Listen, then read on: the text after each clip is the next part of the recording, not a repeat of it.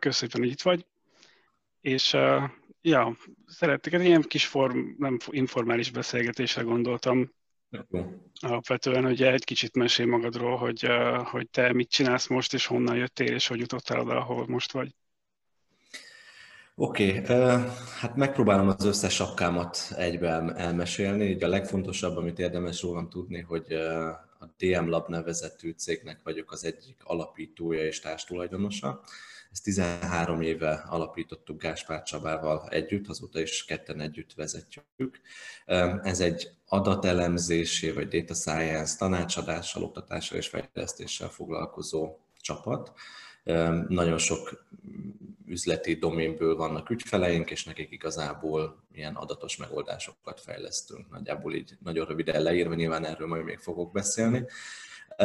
A másik ilyen nagy része az életemnek az így az oktatáshoz kapcsolódik. Nyilván mondtam, hogy így a DM Labon belül is van egy ilyen lábunk, hogy oktatással foglalkozunk, de mellett a Műszaki Egyetemen vagyok még mindig óraadó, bár ez nyilván nagyon kis részben és emellett a Kürt Akadémia, Kürt Akadémia Data Science képzésének vagyok a szakmai képzés vezetője. Hát a kilencedik évfolyamot indítjuk el most ősszel, azt így években nem tudom megmondani, mert eleinte egyszer volt évente, utána pedig kétszer indítottuk el ezt mm. éven. Ez egy ilyen furcsa hobbi így nálam is, meg így a alapító társamnál Csabánál is, hogy szeretjük ezt a dolgot oktatni, úgyhogy ezzel is 13 éve foglalkozunk, kisebb-nagyobb nem tudom, munkabefektetéssel. Na, szuper.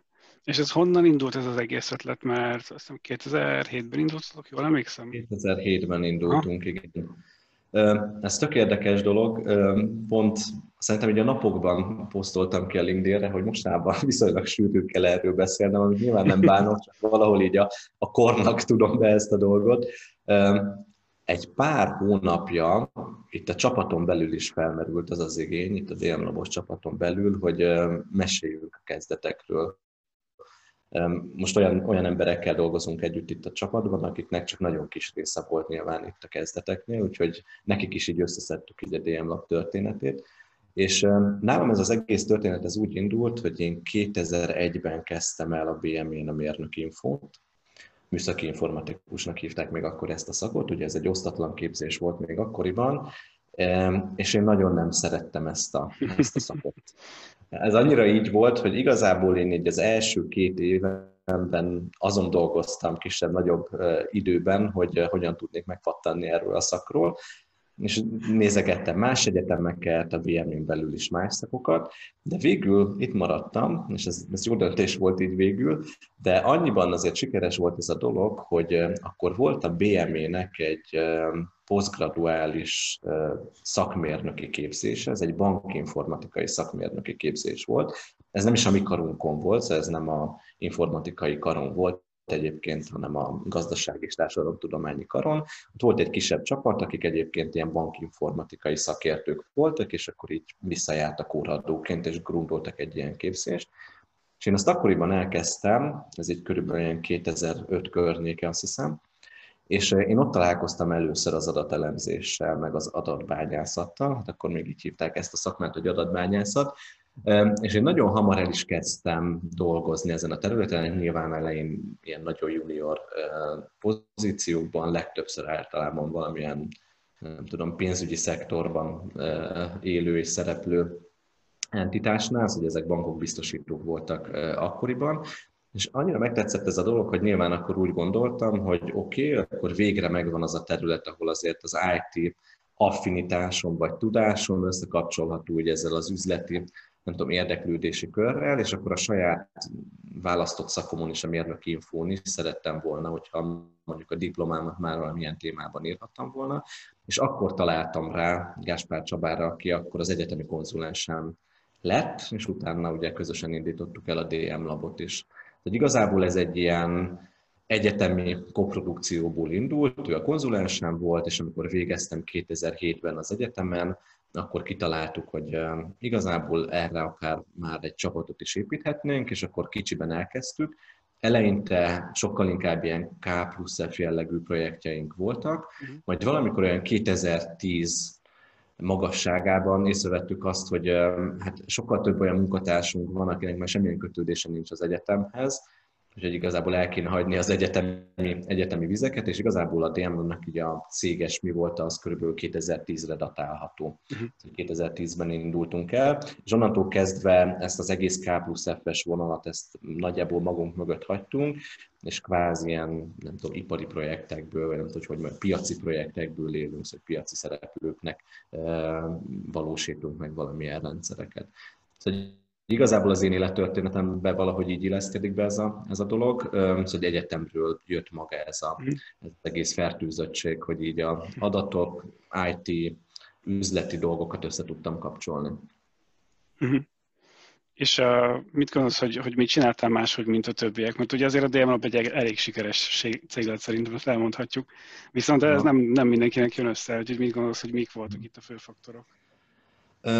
Hát ez jó kérdés, amikor így gondolkodtam ezen a kérdésen, hogy erre mit mondhatnék. Van erre egy mondásunk, és ez egy picit így furi, furin fog hangzani, de szerintem a bátorságunk volt így az, ami, uh-huh. ami minket megkülönböztetett.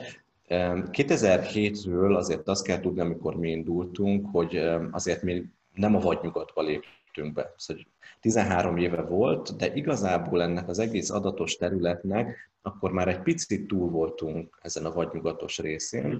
Akkoriban már nagyon sok olyan cég volt, akik inkább így az üzleti intelligencia világából érkeztek erre a területre, és akkor azért már így a piac is túl volt jó néhány projekten. Nagyon sok ilyen BI tanácsadó cég volt, nagyon sok ügyfél volt, leginkább egyébként bankbiztosító telkó vonalon, aki őket igénybe vette, és ezek a BI cégek elkezdtek így kikacsingatni így az adatelemzés irányába is, és akkor igazából mi becsöpp, belecsöppentünk ebbe a, ebbe a millióbe, és akkoriban azért így van arról emlékünk, hogy, hogy nagyon sokszor vágytunk mondjuk szakmai konferenciákon a nagy hazai öregek asztalához, hogy ott velünk is szóba álljanak.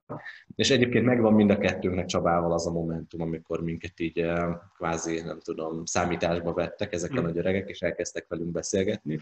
De a bátorságunk az igazából onnan ered, hogy mi nagyon hamar, pont az egyetemi mi voltunk miatt, rálátást nyertünk arra, hogy azok a cégek, ahol folyik ilyen munka, azokban a cégekben mit csinálnak ez alatt a címszó alatt. Hát honnan is volt erre rálátásunk? Hát onnan, hogy rengeteg hallgatót mozgattunk az egyetemen. Erre csak azt szoktam elmondani, így, ha már így adatosan közelítjük meg, hogy azon a tanszéken, ahol mi dolgoztunk, vagy hát még jelenleg is mi dolgozunk, ez egyébként a az Infokarnak a második legnagyobb tanszéke, akkor is, meg azóta is. A mi csapatunk, ami akkor azt jelentette, hogy Csabával, velem és egy harmadik sráccal, a hallgatók mennyiségének kb. egy harmada az hozzánk tartozott. Mm. Szóval nagyon sok hallgatót mozgatunk, és ezek a hallgatók tipikusan mondjuk olyan témából írták a diplomájukat, amit egy adott cégnél csináltak, szóval eléggé jó belelátásuk volt mm. abból, hogy mi történik a cégeknél, és egyébként tök jó dolgokat csináltak, csak mi azt is láttuk, hogy egyébként azok a dolgok, amik működnek, azok miért működnek. Most mondjuk egy példát, hogy sokan jöttek vissza hozzánk a hallgatók közül, hogyha nekik azt mondták a cégbe, hogy nekik logisztikus regresszióval kell dolgozniuk. És egy picit csodálkoztunk, hogy hát azért már akkor is voltak ennél jobb megoldások, de igazából a végén megértettük, hogy ez a status quo, vagy a, ez a kvázi ez a bevett gyakorlat, ez miért is volt jó? Mert nekik meg kellett magyarázni a modelleknek működését, mert ilyen nagyon jól implementálható megoldást kellett a végén adni. Szóval hogy volt egy csomó olyan paraméter, aminek tényleg a, talán a logisztikus regresszió felelt meg akkoriban a legjobban, de mi ezt meg is tudtuk fogalmazni, hogy ez miért van így, sőt igazából hallgatókkal együtt azt is ki tudtuk próbálni, hogy milyen más megoldások működnek jól. Mm hogy ez az egyik ilyen szakmai rálátás, bátorság, hogy mi azt állítjuk magunkról, hogy mi ehhez értünk. És volt egy harmadik szempont, ami szóval így utólag visszanézve eléggé viccesen hangzik, vagy ilyen furin hangzik, az pedig az, hogy mi nagyon hamar elkezdtünk erről a témáról hát blogolni. Hát a, mm. Nyilván ez, ez, ez így picit így viccesen hangzik itt 2020-ban, hogy a blog az a műfaj, amivel be lehet robbanni ebbe a dologba, de akkor nagyon kevesen írtak erről a, erről az egész területről, és mi körülbelül azt hiszem, hogy 2007 óta vezetjük az adatbányászat blog nevezetű csatornát, amit pont most éppen költöztettünk át itt a saját doménünkbe, de igazából mi nagyon hamar elkezdtünk arról írni, hogy ez hogyan is működik ez a világ, és eléggé őszintén megírtuk ezeket a, ezeket a történeteket, és ezért eléggé sokan elkezdtek minket ismerni. Sőt, ha már ilyen, nem tudom, media hacknél tartunk, akkor azt még el szoktuk mesélni, ez, ez még viccesebb lesz, mint a blog, hogy annak idején mi kezeltük az adatbányászat.lab.hu-t. Ez valószínűleg a hallgatók nagy többségének már semmit nem mond, ugye ez a startlap családban, ugye voltak ilyen tematikus oldalak, de ez akkoriban azt jelentette, hogy, hogy ezt mi szereztük meg, hogy ezt mi, sőt nem mi szereztük meg, hiszen meg kellett szerezni, mi építettük föl a nulláról ezt a lap.hu-t. De ez azt jelentette, hogy igazából a nagy tanácsadó cégek és a nagy technológiai szállítók elkezdtek úgy tekinteni ránk, mint egy olyan, nem tudom, platformra vagy fórumra, ahol nekik hirdetniük kell. Hogy igazából mi eleinte azért jutottunk be nagy konferenciákra, mert az volt a deal, hogy kirakhatják azt, hogy mit tudom én, az SPSS az hmm. milyen jó egy bannerba, mi pedig kaptunk az SPSS, nem tudom, éves konferenciájára egy-két belépőt. Szóval hogy ezekkel az ilyen furi média hackekkel mi eléggé hamar bekerültünk így a szakmai köztudatba. Úgyhogy szerintem ezek, ezek, hát nem tudom, hogy ezek közül nyilván nagyon kevés újra felhasználható, szóval ezek a, ezek a tanácsok, ezek nem, nem tudom, most így nem állják meg a helyüket. Egy mhm abból a szempontból azért megállják, hogyha egy kicsit általánosítunk, hogy így nagyon hamar mondd el magadról, hogy mihez értesz, és elég őszintén. Legyél bátor, hogy mutasd meg magad. Szerintem ezek így az időtálló tanácsok, de hát nyilván nem azt tanácsolom, hogy szerezd meg a datascience.lab.hu-t, mert azzal biztos, hogy be fogsz robbanni a köztudatba. Igen, ezt egyre több helyen látom, hogy ugye a közmédiában is, meg mindenhol, hogy szerintem, hogy közmédiában, hanem a social médiában hogy nagyon nagy hangsúlyt helyeznek most erre a personal branding témára például. Úgyhogy végül is a, a, a tanács az marad, csak a médium változott. Abszolút, így van. Ja. És ha már itt tartunk, uh, ugye beszélgettem pár emberrel így a, így a Machine Learning Budapest csoportból, hogy, hogy őket mégis mi érdekli. Mm. És sokan mondták, hogy, hogy olyan tanácsok érdeklik őket, hogy mi az, amit, amit, uh, amivel el tudnak indulni ezen, akár a data, akár a machine learning területen, meg hogy, meg hogy hol vannak ezek az állások Magyarországon, mert hogy, hogy olyan az a benyomás, és ezt én is tapasztaltam, hogy nagyon kevés olyan cég van, aki érdemben foglalkozik ezekkel a témákkal. Abszolút.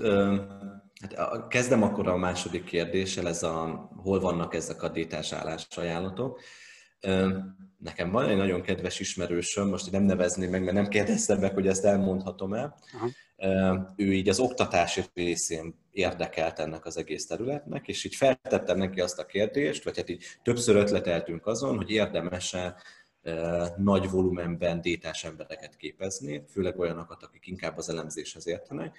És ő azt mondta, hogy ő hogy őszinte leszek István, mi ezt többször nekifutottunk ennek a témának, de mi azt látjuk, hogy hiába van nagyon sok nevében adatos cég Budapesten, vagy nagyon sok cég hozta mondjuk valamilyen adatos csapatát Budapestre, igazából az adatelemzők azok nem itt vannak. Egyszerűen azért, mert az adatelemző, aki az adatból valamit csinál, adatból üzleti értéket, ezt nagyon közel szereti mindenki tartani az üzleti döntéshozáshoz. És amíg ezek az üzleti döntéshozók nem ülnek itt Budapesten, addig a data science csapatok sem fognak itt ülni Budapesten. És igazából, hogyha megnézzük ezeket a nagy adatos csapatokat, akkor most nyilván itt lehet a buzzword meg a pozíciókon vitatkozni, hogy mi mit jelent, de inkább így az engineering rész, ez a data engineer rész van itt Budapesten, vagy valamilyen szoftverfejlesztés, vagy valamilyen support, valamilyen tech support.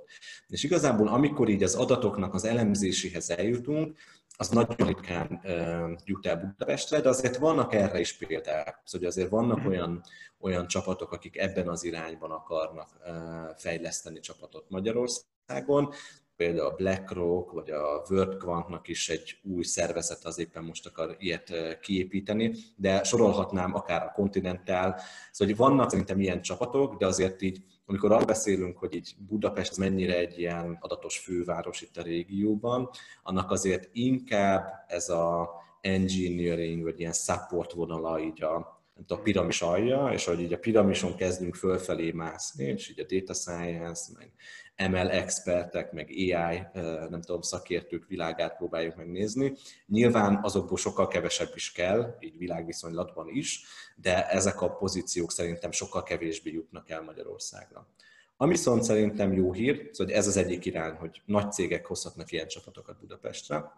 A másik viszont, ami szerintem jó hír, hogy és akkor ezt egy ilyen sztoriba próbálom meg elmesélni, amikor a DM Lab indult 13 éve, akkor nekünk is az nagy ügyfeleink, azok bankok, biztosítók és telkó cégek voltak.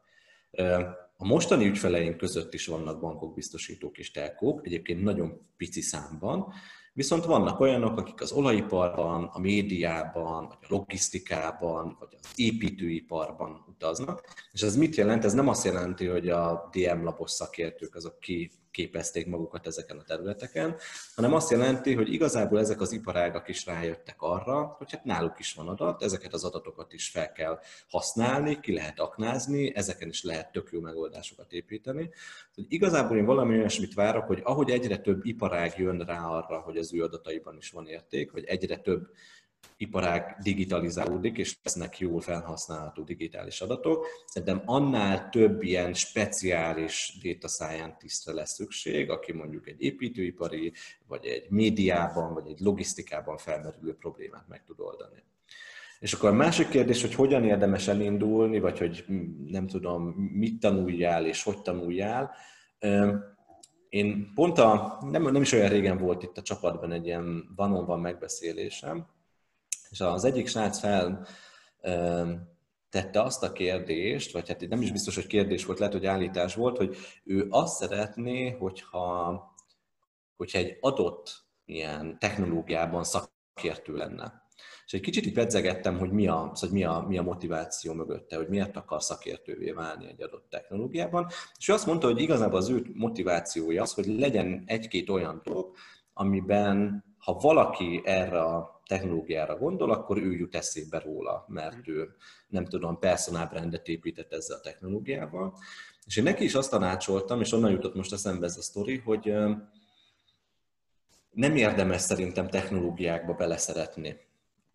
Ez nagyon furin fog hangzani, és nyilván nem akarok ilyen nagy bölcsörekként tetszelegni ebbe a dologba, de az mondjuk tuti biztos, hogy amikor mi elindultunk, akkor ez az ez a, ahol, ahol most tart a data science így eszközöket tekintve, ez egy tök más világ volt. Szóval, hogy akkor még egyrészt nem volt Python. Jobban a Python programozási nyelv volt, de mondjuk, hogy azt adatelemzésre használja valaki, az eléggé furi gondolat lett volna, er már egyébként volt, hogy erre már lehetett volna használni, de egyáltalán nem volt az elterjedt, hogy ezt az egész adatelemzést hívják adatbányászatnak, vagy data science-nek, még egyébként az sem volt 13 éve, de hogy azt így programozással kell megcsinálni. Akkor egyébként az ilyen grafikus eszközök nem tudom, teret hódítottak, mint a SAS, mint az SPSS, meg Rapid Miners, hogy ezek ezek nagyjából akkoriban indultak, és egyébként akkor az adatemzők nagy része ilyen, nem tudom, klikkelgetős, húzogatós, dobozokat egymás után kötögetős eszközökben dolgozott,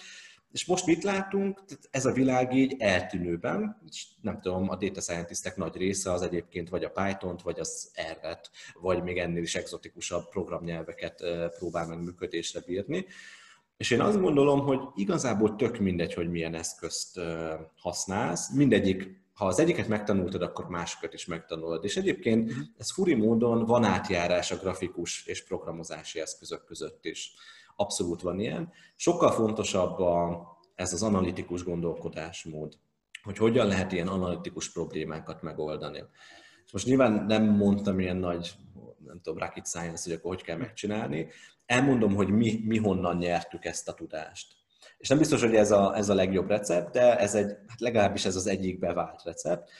Mi akkoriban indultunk el ezen a területen, így az adatbányászat területén, amikor még nem volt kegöl. Hmm. A hallgatóságnak vagy a nézőknek talán a kegölt nem kell bemutatni, ez egy ilyen online adatelemzési versenyeket lebonyolító platform, de már voltak adatbányászati versenyek akkoriban is. Ezek akkoriban általában valamilyen tudományos konferenciához kötődtek. És mi nagyon hamar elkezdtünk ilyen versenyeken elindulni, és eléggé szép helyezéseket is sikerült akkoriban összeszednünk. Ilyen tipikusan így az első ötben mindig benne voltunk, de azért sok első három helyezésünk is volt. És nem szeretném azt állítani egyébként, hogy az adatbányászati vagy ilyen adatelemzési versenyeken a szakma megtanulható. A szakma nagyon sok aspektus egyébként megtanulható, legalábbis az egy óriási különbség, aminek, amit mi megértünk, hogy így aki mondjuk könyvekből, kurzusokból tanulja ezt a dolgot, hát ő megtanulja a szép világot, hogy így lefutottam az algoritmust, és működik, és a klaszterezés az mindig gyönyörű klasztereket ad, amit hogyha egy 60 dimenziós adathalmazon is három dimenzióban ránézek, így látom a különálló klasztereket. Uh-huh. Hát ezeknek az embereknek azt szoktam javasolni, hogy így futtassál le egy valós adathalmazon egy klaszterezést, és ott próbáld meg ezt, ezt megnézni. De a világ az nem így működik, és ebből a szempontból az adatbányászati versenyek sokkal közelebb vannak egyébként a való világhoz. Nyilván azt a, azt a, hát azóta már azért elég ilyen, nem tudom, ökölszabályt is ott tanultuk meg, hogy igen, az adatelemzés 80%-a az az adat előkészítésen, vagy az adatminőségbeli problémák megoldásán múlik, és igazából a maradék 20%-ból körülbelül 10%-at töltünk azzal, hogy izgalmas algoritmusokat futtatunk az adathalmazunkon, és akkor maradék 10%-ban meg ezeknek a kimenetét próbáljuk meg úgy összekovácsolni, hogy ez a legjobb eredményt adja. Szóval ezt a valós, nem tudom, valós élethez való közelséget szerintem ezeken a versenyeken meg lehet tapasztalni. Viszont egy dolgot nem, egy, egy dologból ezek a versenyek nem jók, hogy a, a való életben viszont a legritkább esetben lövünk a, a legnagyobb pontosságra.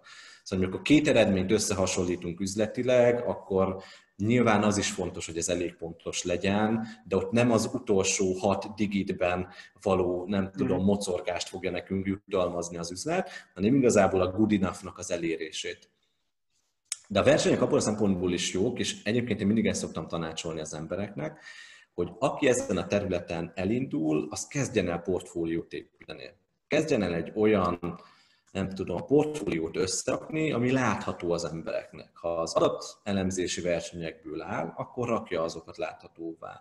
Ha ő kódolni szeret, akkor nem tudom, a GitHub repójá, repóit nem tudom, mutassa meg az embereknek, és igazából lehessen ránézni arra, hogy ez a srác, ez, vagy lány, ez mit csinált ezen a területen. Akik hozzánk jelentkeznek, én általában őket is úgy szoktam hát előinterjúztatni, úgymond. Az általában én szoktam interjúztatni a hozzánk érkező jelölteket, hogy megnézem, hogy mi az, amit megtalálok róluk a, egy nem tudom, a publikus, publikus web részen, vagy a GitHub repójuk, voltak adatbányászati versenyen, írnak egy blogot, bármi ilyesmi. És igazából az alapján azért már nagyjából be tudom lőni, hogy, hogy ki mit csinál, és nekem a, csak a következő lépés az, hogy megnézem, hogy milyen cégeknél, milyen pozikba mit tevékenykedett. Tehát nyilván az, az egy sokkal kevésbé leíró dolog. Ha épp ismerem a céget, vagy épp ismerek a cégnél valakit, akit meg tudok kérdezni, akkor nyilván az is jó, de sokkal jobb, hogyha rá tudok nézni egy adott embernek a portfóliójára. Úgyhogy én mindenkit arra bátorítok, hogy ezt a portfóliót építs, és tök mindegy, hogy ebben a portfólióban milyen projektek vannak. Ha mhm. valakit a, nem tudom, lovi érdekel, akkor szedjen le lóversenyadatokat, és próbálja meg, nem tudom, bookmakereket megverni egy algoritmussal, az is tök mindegy. Szóval abból a kódból én már látom, hogy hogyan gondolkodik így analitikusan, látom egyébként a kódjának a minőségét is, és egész, egész sok dolgot meg tudok mondani. És még egy dolog, ez már nyilván azért ez eléggé erős szubjektum, engem nagyon ritkán érdekel, hogy ki milyen eszközhöz ért. Ez egyébként oda kapcsolható, mint amit az előbb mondtam. Mm. Szóval Nyilván nekünk is van egy ilyen technológiai stackünk, amit használunk itt a DM Labon belül, de sokkal fontosabb az, hogyha én azt mondom, hogy innentől kezdve mi nem tudom, nem airflow használunk, hanem valami mást, akkor abba bele, beletanuljon a kolléga nagyon hamar.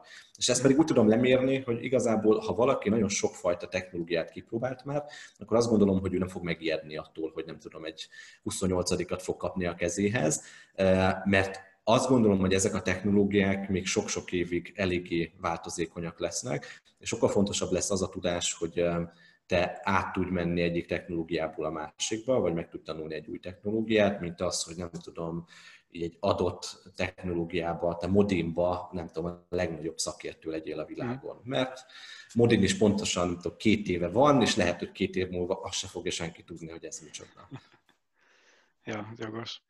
És most ebből nekem egyértelmű volt, hogy, hogy te mindenképp azt uh, szoktad figyelni elsősorban, hogy, hogy az embernek milyen tapasztalata van, és hogy hogy, hogy, hogy tud feladatot megoldani, hogy erről valamilyen um, be tudja mutatni, hogy mit csinált eddig.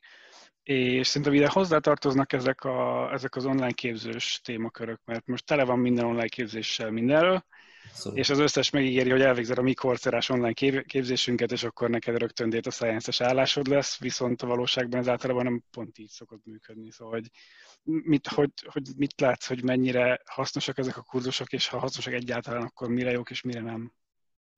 Szerintem abszolút hasznosak, én senkit nem beszélnék le erről, és szerintem a hasznuk az valami olyasmi, hogy egy-kettő ilyen kurzus elvégzése után az ember elég jó be tudja lőni, hogy ez, ez való-e neki vagy sem. Ez az egyik, a másik pedig, hogy, hogy most data science-ről beszélünk, és erre én azt szoktam mondani, hogyha én bemutatkozom, hogy én data scientist vagyok, egyre kevésbé szoktam ezt mondani magamról, mert így a, a, a, nem tudom, a kétkezi munkától egyre távolabb kerülek, kerülök, de hogyha én azt mondom, hogy data scientist vagyok, és a velem szembe lévő és úgy mutatkozik, hogy data scientist, akkor én így 80%-os bizonyossággal azt tudom mondani, hogy ő tök más csinál a nap 8 mm. órájában, mint én. Egyszerűen azért, mert szerintem most vagyunk körülbelül abban a kegyelmi pillanatban, hogy elkezdtek is specializálódni a data science belüli szerepek, és elkezdtek ilyen külön megnevezések lenni, de azért még eléggé divers szerintem ez a világ. De egyszerűen annyi területet ölel most magába, vagy foglal magába a data science, hogy szerintem azon belül is érdemes azt kitalálni, hogy téged mi érdekel. Téged a, nem tudom, a gépi tanulási algoritmusok érdekelnek, vagy az adatvizualizáció érdekel, vagy ez a data engineering érdekel, és nem tudom, data pipeline-okat akarsz heggeszteni egész életedben, mert én ilyen srácokat is ismerek, vagy nem tudom, te igazából a data engineeringnek azon az oldalán akarsz lenni, hogy már meglévő megoldásokat hogyan kell productionbe rakni, ezer meg egy szerep lehet szerintem, és mindegyik az adatokkal foglalkozik, és szerintem ezek a kurzusok arra jók, hogy el tud az dönteni, hogy téged melyik része érdekel ennek a területnek. Nekem az a tapasztalatom, hogy ezek a kurzusok mindig a, így a nulláról egy ilyen nagyon kezdő szintre tudnak elkísérni, és az, hogy ezután mi van, én, én azt szoktam mondani, hogy azt, azt, azt nem érdemes a kurzusokban keresni. Hm. Lehet, hogy van olyan kurzus, ami nevében azt ígéri, hogy ez az advanced, vagy ez a következő lépcső, de szerintem nincsenek jó ilyen kurzusok, amik a következő lépcsőt adnák. És ez nem azért, mert nem tudom, még senki nem vette a fáradtságot, hogy ilyet csináljon, hanem szerintem azért, mert a kezdeti lépcsők után ez annyira szétspriccel ez a, ez a világ, hogy, hogy nem lehet egyszerűen egy kurzusban elmondani mindent. Mm. Mi általában azt szoktuk csinálni, ez egy nagyon furi ilyen, hát nem tudom, nevezzük hobbinak, hogy nekünk van egy olyan termékünk is, egy ilyen szolgáltatási termék a DM labban, hogy kimegyünk data science csapatokhoz, és mi reviewzzuk azt, hogy ők mit csinálnak. Ezt néha azt gondolják, hogy mi a Python kódjukat fogjuk reviewzni, de a legtöbb esetben ez igazából azt jelenti, hogy ők hogyan elemzik az adatokat. Uh-huh. És amikor ezeket a projekteket csináljuk, mi akkor szoktunk veszettül jegyzetelni, ugyanis olyan remek use jönnek elő, így a való életből, amiket nyilván nem lehet megtanulni egy könyvből, vagy nem lehet megtanulni egy kurzusból, mert ez, ezeknek a száma 652 millió, és nyilván doménhez is kapcsolódik nagy része, de ezeket Szóval igazából ezeket lehetne megtanulni, és ezekkel lehetne szintet lépni, de szerintem ezeket egy kurzusban nem lehet megtanulni, ezeket a portfólió építése közben tudod megtanulni, hogyha te pet projekteket csinálsz, hogyha te egy adott cégnél nem tudom, hozzájutsz az adatokhoz, és azon tudsz valamilyen elemzéseket csinálni, ezt szerintem on the job lehet megtanulni a uh-huh. második lépcsőfoktól kezdve. Ja. Egyébként elértünk az időhatárhoz, hogyha sietsz valahova. Nyugodtan, én, én még bírom. Szuper, mert igen, bennem is folyamatosan merülnek fel új kérdések, mert tök témákról beszélünk. Ugye beszéltünk arról, hogy, hogy a data science mint terület is kezd szétválni, ugye data engineer, data pipeline, stb. de hogy azt is észrevettem, hogy arra is egyre nagyobb igény van, hogy egy dolog, hogy te a détát ismerd, de hogy a domain specifikus tudással is össze tud kapcsolni. Szóval, hogy, hogy abban mennyi reláció volt, hogyha mondjuk nem azt mondom, hogy akkor én data engineer specializálódok, hanem én mondjuk a autófutóművek adataihoz értek a legjobban, vagy, vagy ilyesmi. Mm-hmm. Ez egy tök érdekes dolog, szerintem abszolút van ebbe jövő. Körülbelül olyan öt éve kezdtem el azt így mondani mindenféle fórumon, szerintem a, a cégek így az adatvezérelté válásban nem attól szenvednek a legjobban, hogy nincs elég data scientist, hanem én azt szoktam mondani, hogy van egy olyan szereplő, ami hiányzik ezekből a cégekből, én ezeket híd embereknek hívtam, amit tudom, hogy nem annyira jó szó. És igazából 2018-ban azt hiszem a McKinsey csinált egy ilyen eléggé nagy felmérést a Harvard Business Review-val együtt, és a végső riportot azt így egy, nem tudom, gyermek úgy olvastam, ugyanis azt fogalmazta meg a McKinsey, hogy azok a cégek, akik, akiknek sikerült így nagyot lépni az adatvezéreltségben, ők ezt azért tudták megtenni, mert volt egy olyan szerep az ő szervezetükben, akit, akit ők translatornek hívtak, hát nem vették át az én jó kis hídember megnevezésemet, de azok az emberek, akik így össze tudják kötni az üzleti oldalt, meg a, az adatelemző, hát nevezzük data science oldalnak, de data analystnek is hívhatjuk őket. És egyszerűen ennek az az oka, hogy így, szóval Nyilván a data science, mint tudás, és akkor ebbe beleérthetjük a gépi tanulást, az adatok vizualizálását, az adat, nem tudom, masszírozástól kezdve minden, de ez egy ilyen doméntől független tudás is tud lenni. És tipikusan az is a jellemző, hogy amikor egy data science data scientist így megtanulja ezeket a dolgokat, akkor ez eléggé doméntől függetlenül tanulja meg. Nagyon kevesen vannak, akik akik dominan belül tudják ezt a dolgot megtanulni. Egyébként ők eléggé szerencsések, szóval ha valaki belecsöppent mondjuk egy adott iparágba, és ott tudta magát data scientist kiképezni, az egy eléggé, eléggé nyerő történet, de azért sokan úgy tanultuk meg ezt a területet, hogy igazából domén tudásunk nem volt. Sőt, azért ráadásul ez az egész analitikus gondolkodásmód egy picit azért messzebb van így az üzleti gondolkodásmódtól. Pedig a nap végén az, hogy nem egy ilyen lárt, nem tudom, művészek vagyunk, akik azért csinálnak, nem tudom, gépi tanulási algoritmusokat, mert nem tudom, így a, az AUC az minél közelebb legyen, nem tudom, az egyhez, mert ezt, senkit nem érdekel rajtunk kívül. Az üzletet az érdekli, hogy hogy lesz ebből pénz. És az, a, ne, én azt látom, hogy az nagyon sokszor egy eléggé szűkös tudás, hogy össze tudjuk kötni azt, hogy az AUC az mennyi, azzal, hogy ebből mennyi pénz lesz. Hogy egyszer le tudjuk fordítani az adatelemzés eredményét egy ilyen üzleti eredményé. És szerintem ezek a hídemberek, akik, akik nagyon hiányoznak mindenhonnan, és én azt is látom különben, hogy ebbe, a, ebbe az irányba azért van mozgolódás, egyre több olyan cég van, aki rájön arra, hogy valamilyen adatos emberre szüksége van. Ha engem megkérdeznek, én mindig azt mondom, hogy így az első lépés ne feltétlenül az legyen, hogy egy data scientist-et felvesztek, az legyen mondjuk egy második lépés, ne nem ezen fog múlni a dolog, inkább ilyen hídembereket képezzetek ki. És egyébként azt gondolom, hogyha valakinek van egy ilyen adatos fertőzöttsége, és beletanul egy adott iparágba, az abszolút lehet ebből a szempontból egy, egy, egy jó befektetés. De azért azt is gondolom, hogy, hogy Szóval nem jó úgy kezdeni, hogy én csak akkor nem tudom, nem tudom, mi volt a példa, hogy nem tudom, futómű adatok elemzésével foglalkozom, mert futóműgyártó cégből azért nem tudom, záros uh-huh. számú van. De azért olyan cégből, aki az adataival kezdeni akar valamit, hát azért olyanból azért egyel több. Szóval szerintem jobb ez az ilyen, nem tudom, általános tudást felszedni, és nem szabad nagyon belemerülni egy ilyen domén nem tudom, rejtelmeibe. És erre van még egy, egy példám, ezt így a, a mi ügyfeleink szokták róluk mondani. Ugye mondtam azt, hogy mi nagyon sok iparágban dolgozunk. És ezt pont így mondom az ügyfeleinknek is. Ez nem azért van, mert mi ezek, ezekhez az iparágakhoz értünk. Fingunk nincs ezekről az iparágakról. Mm-hmm. Szóval semmit nem értünk. Amikor először volt mint olajipari projektünk, szóval annyit, annyit tudtam az olajiparról, amit nem tudom, általános iskolában kémia órán tanultunk, és ez, ez elsőre hátrányként élik meg a mi ügyfeleink, de ha eljutunk odáig, hogy együtt projektet csinálunk, akkor egytől egyig utólag mind azt mondják, hogy ez nagyon jó, hogy így volt. Ennek pedig az az oka, hogy minket nem vezet meg az a, doméntudás, amivel ők rendelkeznek. Szóval nyilván ezek a cégek 10-20 éve benne vannak ebben az iparágban. Olyan összefüggések vannak a fejükben, ami nyilván az én fejemben nincs, de ez egyben előny és egyben hátrány is. Annyiban hátrány, hogyha nem tudom, hogy kapok egy adathalmazt, így szoktam elmondani az ügyfeleknek, és kapok egy adathalmazt, hogy itt van István, ebből az adathalmazból hozzá nekem érdekes összefüggéseket. Akkor ha én ebből az adathalmazból 100 összefüggést hozok, akkor abból 50 olyan, amire azt fogja mondani egy domént ismerő ember, hogy hát ez, ez nagyon jó, ez a trivialitás, szóval ezt mindenki tudja.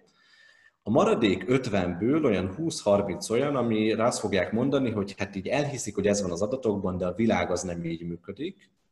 És akkor ott a maradék részen, na ott vannak izgalmak. És ott olyan izgalmak vannak, amikre egy domén szakértő azt fogja mondani, hogy az életében nem gondolt volna, hogy ezt az összefüggést is meg kellene vizsgálni.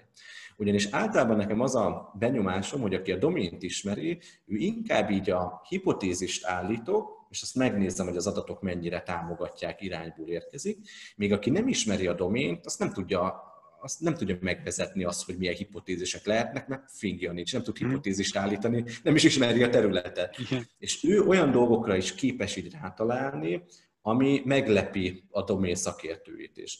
Ugye ebből a szempontból én azt gondolom, hogy így nem rossz az az irány sem, hogyha valaki nem akar nagyon egy doménben el, elmélyülni. Mm. Ja. És mi másik még, ami így felszokott merülni, így, hogyha már cégekről, meg, meg az adateremzésekről beszélünk, ez főleg ilyen machine learning témákban belefutottam már abba, hogy azt mondta a management, hogy oké, okay, mi ezt szeretnénk, hogyha előrejeleznétek, de magyarázzátok meg, hogy miért van úgy. És amikor valamire ráhozunk egy deep learning modellt, akkor ott nagyon-nagyon nehéz lesz elmagyarázni, hogy miért van úgy a dolog. Másrészt viszont a management vissza fogja dobni. Szóval hogy itt, itt megint csak van egy ilyen, ilyen értési, ilyen kommunikációs fal, hogy úgy mondjam, hogy, hogy azt, azt hogy szokjá, szoktátok átlépni, hogy hát kell, hogy ezt, ezt megmagyarázni, hogy ezt miért nem fogod tudni, hogy az miért úgy van, csak megmondjuk, ha. hogy úgy lesz üdv a világunkban. ez minden napjaim 13 éve, de az egy modellbe leírva.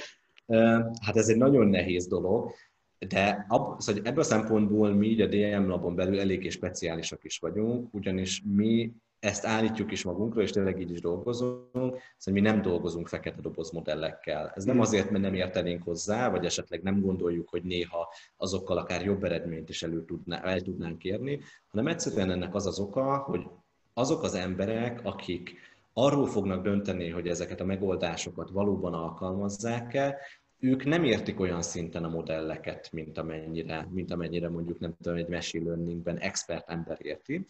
Úgyhogy egyrészt nekünk vannak belső túljaink arra, hogy bonyolult modelleket is megmagyarázhatóvá teszünk.